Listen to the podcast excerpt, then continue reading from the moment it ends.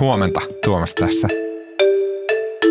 Tänään mä puhun Aleksa F. Heurlinin kanssa siitä, kun Fortumin toimitusjohtaja Markus Rauramo asteli koko Suomen eteen ja sanoi, että yhtiö ei ollut huomioinut Venäjän sotaa Ukrainassa ja miten tästä lankesi aivan jättiläismäinen lasku. Historian suurin tappio, se jätti jälkeensä tietenkin joukon kysymyksiä ja nyt niihin on saatu vastauksia. Tänään on maanantai seitsemästoista päivä lokakuuta ja tämä on H S Vision podcast. Okei, okay, Alex, sä teit viikonloppuna tämmöisen pitkän selvityksen siitä, miten Fortum lopulta päätyi ottaan niin isoja riskejä, että se lopulta maksoi Fortumille, jonka rahat hyvin suurilta osin, jopa lähes täysin on suomalaisten rahoja, niin tavalla tai toisella. Niin, että et se maksoi Fortumille yhden uuden ydinvoimalan verran.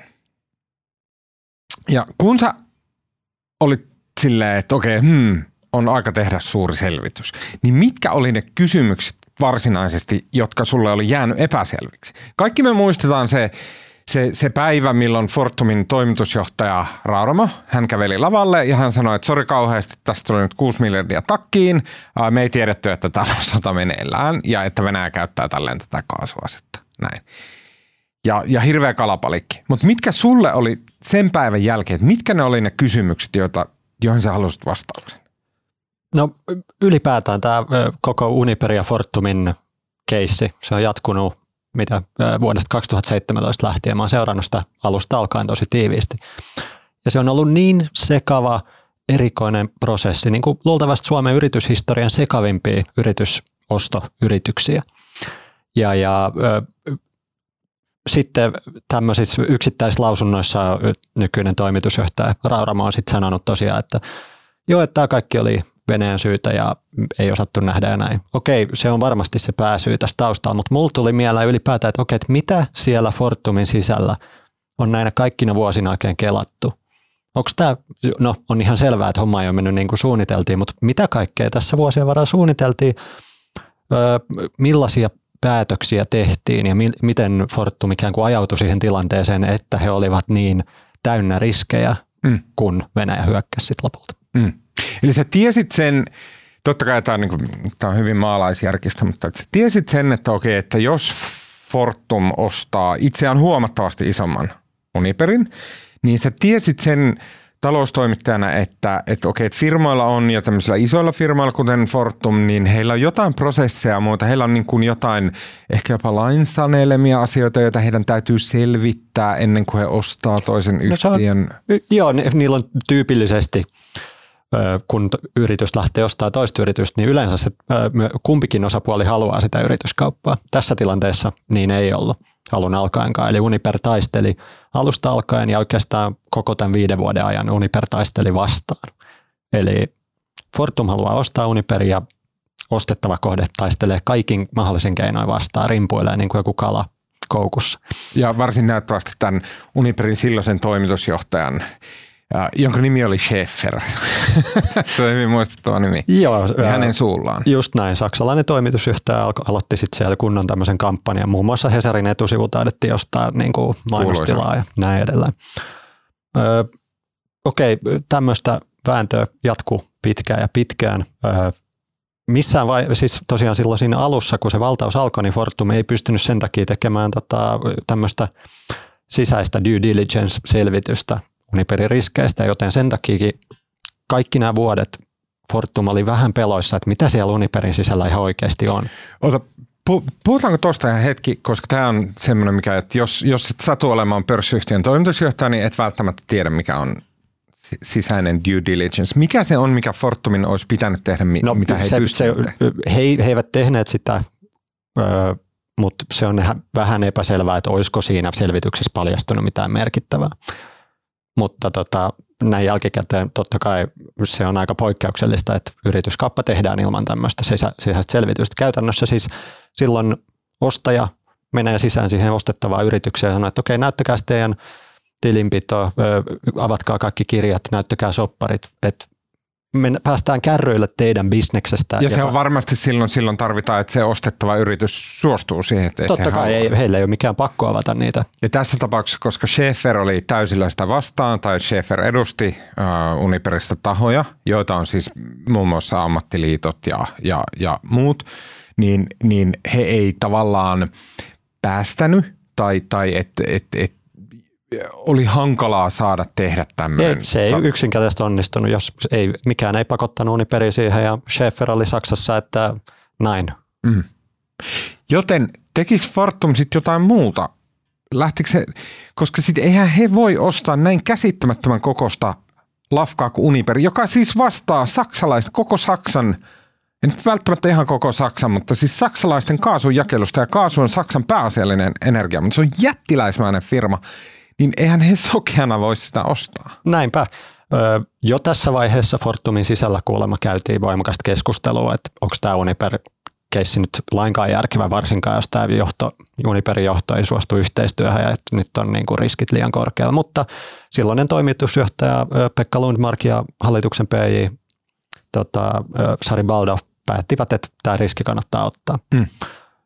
Sitten Fortum se teetti ulkopuolelta selvityksiä. Ilmeisesti ne oli tosi perinpohjaisia ja nyt voidaan todeta, että to, jo silloin kaksituhattaseitsemäntoista Fortum tunnisti ne kaikki riskit, mm. jotka on tänä vuonna toteutunut.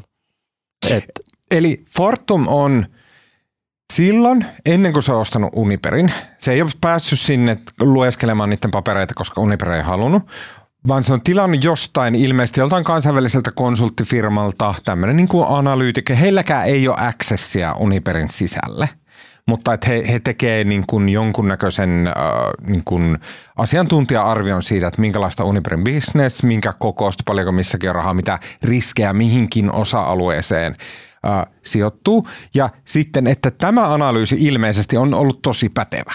Se on ainakin nyt jälkikäteen katsottuna, niin mikä mun tietääkseni näiden, mä oon tosiaan haastatellut kymmentä hyvin läheltä, semmoista ihmistä, jotka on ollut hyvin läheltä seurannut aitiopaikalta tätä vuosien kamppailua Fortum ja Uniperin välillä. Näiden kymmenen haastattelun perusteella mikään semmoinen riski ei tullut yllätyksenä lopulta, joka sitten mm. toteutui tänä vuonna. Et mun mielestä voi sanoa, että Fortum teki ihan per, perinpohjaisen ja hyvän selvityksen selvästi kaksituhattaseitsemäntoista. Se on eri asia, että oliko ne johtopäätökset, mitä niistä, mm. kun riskejä tunnistettiin ja monet, niistä oli, monet Fortumin sisällä oli huolissaan niistä riskeistä, joten ne johtopäätökset, mitä näistä analyyseistä tehtiin, niitä mm. voi sitten kyseenalaistaa.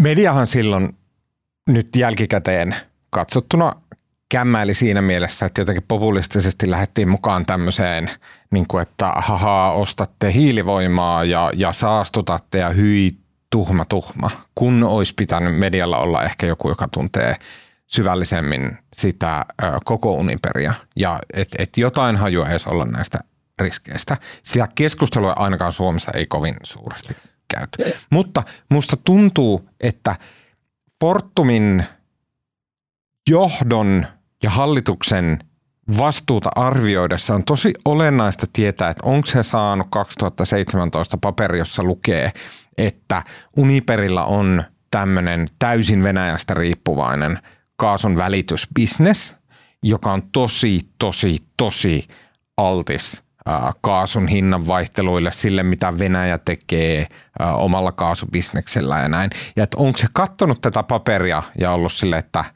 no, tämä on riski, jonka kanssa me ollaan valmiita elämään. Joo, ja ö, mun tietojen mukaan, ja tosiaan tämä on niin monesta eri lähteestä tarkistettu, niin se on, voi sanoa ihan varmana, että Fortumin johto, heillä oli tuommoinen paperi käsissään kaksituhattaseitsemäntoista. Ja he vaan katsoivat, että okei, että tämä riski kannattaa ottaa, koska mahdolliset tuotot ovat niin isoja tästä. Okei. Ö, tässä kohtaa voisi ihan nopeasti tosiaan sit sanoa, että se Fortumin, Uniperin kaasuyksikkö, mihin tämä koko kriisi kulminoituu tosi monella tavalla. Uniper on myös siis muutakin kuin joo, kaasu. Siellä näin on just niitä hiilivoimaloita, se, siellä on myös vesivoimaloita, siellä on vähän niin kuin kaiken näköistä. Just näin, se on tosi tilkkutäkki, mutta siellä on se kaasuvoimalat, jotka niin kuin, siihen nämä riskit kohdistuu, siihen myöskin Fortumin riskianalyysi kohdistuu. Mm. Ja se on niin kuin ulkopuolelta katsottu. Se on tosi vaikea tulkita ulkopuolelta. Että et se on johdannaisia kaasua, hiiltä, raaka-ainekauppaa ympäri maailman ja sitä ei niin kuin ulkopuolelta pysty tulkitsemaan, että mm. mitä siellä sisällä on.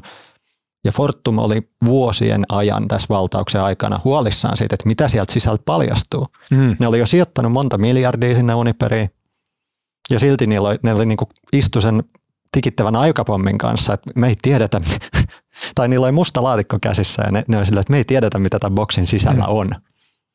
Mitä, okei, okay, tämä mielikuva on tosi jotenkin dramaattinen, mutta samalla se tuntuu tosi käsittämältä, että jos Fortum on jo alkanut ostaa Uniperia, se on, eikö Fortum heti saman tien tullut siihen enemmistöomistajaksi? Eli sillä oli yli puolet. Niillä Fortumia. Oli just alle puolet. Just alle puolet. Eli niiltä puuttui se täysäksessä sen takia, että ne ei ole enemmistöomistaja.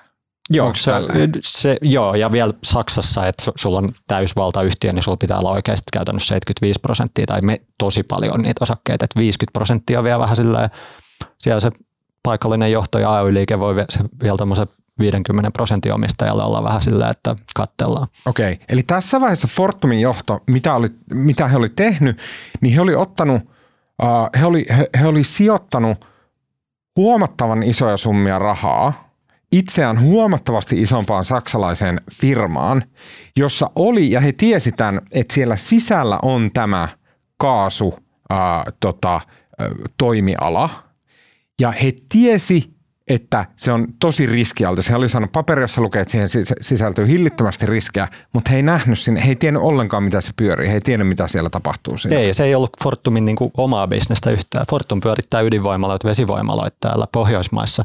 Kaasubisnes oli heille niin kuin aika vierasta. Ja, ja sitten tämä niin kuin pattitilanne jatkuu vuosikausia. Fortum pysyi siinä viisikymmentä prosentissa omistajana. Ihmetteli, että mitäköhän me ollaan edes ostettu. Öö, siellä Fortumin sisällä käytiin paljon voimakasta keskustelua siitä, että meidän pitää edistää tätä nopeammin. Meidän pitää saada nämä riskit haltuun. Mahdollisesti ehkä pilkkoa Uniper. Siitä oli paljon suunnitelmia, mutta he ei pystynyt syystä tai toisesta.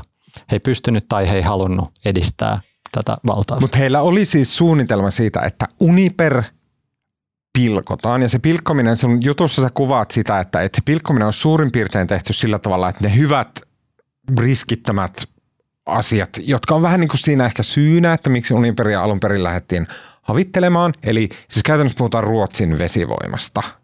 Uh, että et ne yhtiöitettäisiin yhteen firmaan, jonka Fortum omistaisi, ja sitten ne riskialttiit osat, puhutaan niin kuin Venäjän toiminnoista, puhutaan ma- maakaasutoiminnoista, joka on linkittynyt Venäjään, joka sillä hetkellä kävi sotaa Ukrainassa, niin että et se pistettäisiin omaa firmaa ja sillä tavalla ne riskit tavallaan niin kuin kapseloitaisiin sinne. Just näin, ne kapseloitaisiin sinne. Se oli Fortumin ajatus alusta alkaen. Siinä oli moni eri tapoja toteuttaa tämä, joko niin kuin vaan eriyttää ne omiin yhtiöisinsä.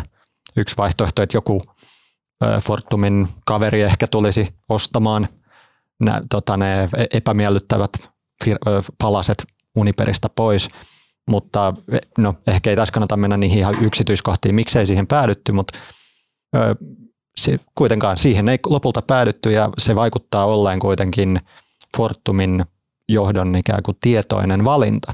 Mm. Et, et mun, mun lähteiden mukaan heillä oli eri vaihtoehtoja, ja he valitsivat näin, että okei, pidetään tämä Uniper vielä kokonaisena. Mm. Sun juttua kun lukee, niin siinä jotenkin täysin kiistatta syntyy tosiaan semmoinen mielikuva, että Fortumin johdolla oli sekä tieto, että mitä on meneillään, että heillä oli suunnitelma siitä, että miten nämä tosi massiiviset riskit, jälleen kerran Fortumille ne on kaikki eksistentiaalisia riskejä, koska Uniper on niin iso suhteessa Fortumiin. Heillä oli tieto näistä riskeistä, ja heillä oli suunnitelma siitä, että miten nämä riskit handlataan. Ja sitten noin vuonna kaksituhattakaksikymmentä ää, jostain syystä Fortum teki semmoisen käännöksen, missä he ei enää lähtenyt eriyttämään näitä riskejä pois siitä ää, ää, tota Uniperista. Kuka tämän päätöksen teki ja miksi? Joo, eli ää, Fortum julkisti kaksituhattakaksikymmentä loppuvuodesta uuden strategian. Silloin toimitusjohtaja Markus Rauramo, niin kuin nykyäänkin, ja hallituksen puheenjohtaja Matti Lievonen. Ja ilmeisesti Fortum oli vuosien varrella tutkinut sitä Uniperin mustaa laatikkoa ja tullut lopulta siihen lopputulokseen, että me voidaan elää näiden riskien kanssa. Täällä ei ole mitään aivan valtavaa sontakasaa ja niin kuin räjähtämässä meidän silmille. Ja sitten toisaalta niin kuin Saksa tartti koko ajan enemmän kaasua, kun Saksa sulki hiilivoimalat ja ydinvoimalat, niin kaasun rooli kasvoi. Ja sitten miettii, että okei, tämä Uniperin kaasubisnes on aika jees. Ja sieltä tuli joka päivä, joka kuukausi paljon rahaa myöskin, mikä tietysti kanssa mm. auttaa tekemään tämmöistä päätöstä. Ja, ja tosiaan se kaksituhattakaksikymmentä oli mu- muutos selkeä, se oli iso muutos. Fortumin strategiassa päätettiin, että okei, me nyt otetaan koko kaikki Uniperin jutut itsellemme. Mm. Ja olisikohan se, että Rauramo, kun hän selitteli tätä kaikkea sit myöhemmin sillä, että sota ei osattu huomioida, niin tarkoittiko hän tavallaan sitä, että sota ei enää tuossa vaiheessa huomioitu? Niin, ja miten mä nyt, mä, mä voin itse myöntää, että en, en minäkään ymmärtä, odottanut sotaa. Mä odotin vielä kaksituhattakaksikymmentäkaksi alussa, mä se pidin niin kuin ihan älyttömänä sitä sota-ajatusta. Mm. Ja silti se tuli. Ja näin mä uskon, että Fortumissa on päädytty samaan, että he tiesivät, että sota tai kaasun katkaiseminen olisi heille aivan, aivan maailman pahin skenaario, mutta he ajattelivat, että ei sitä tule. Hmm. Ja, niin kuin, ja niinhän monet muutkin ovat tuudittautuneet vuosien varrella tähän samaan asiaan ajatukseen Venäjästä, että okei, ei sitä pahinta asiaa voi nyt kuitenkaan tapahtua. Se mikä ero on, että juuri mikään muu yhtiö, ei, ei pelkästään Suomesta tai Pohjoismaissa, vaan koko Euroopasta, koko länsimaissa ei ollut sitonut omaa tulevaisuuttaan niin tiukasti kiinni Venäjään kuin mitä Fortum. Mm. Eli siis äärimmäisen harvalla yhtiöllä oli, varsinkaan tämmöiseen miljardiluokan yhtiöllä oli niin kuin all in Venäjällä. Mm. Koska Fortum ihan loppuun asti kasvatti ja kasvatti ja kasvatti tätä omistusta. Siitä huolimatta, että he tiesivät kyllä ne riskit.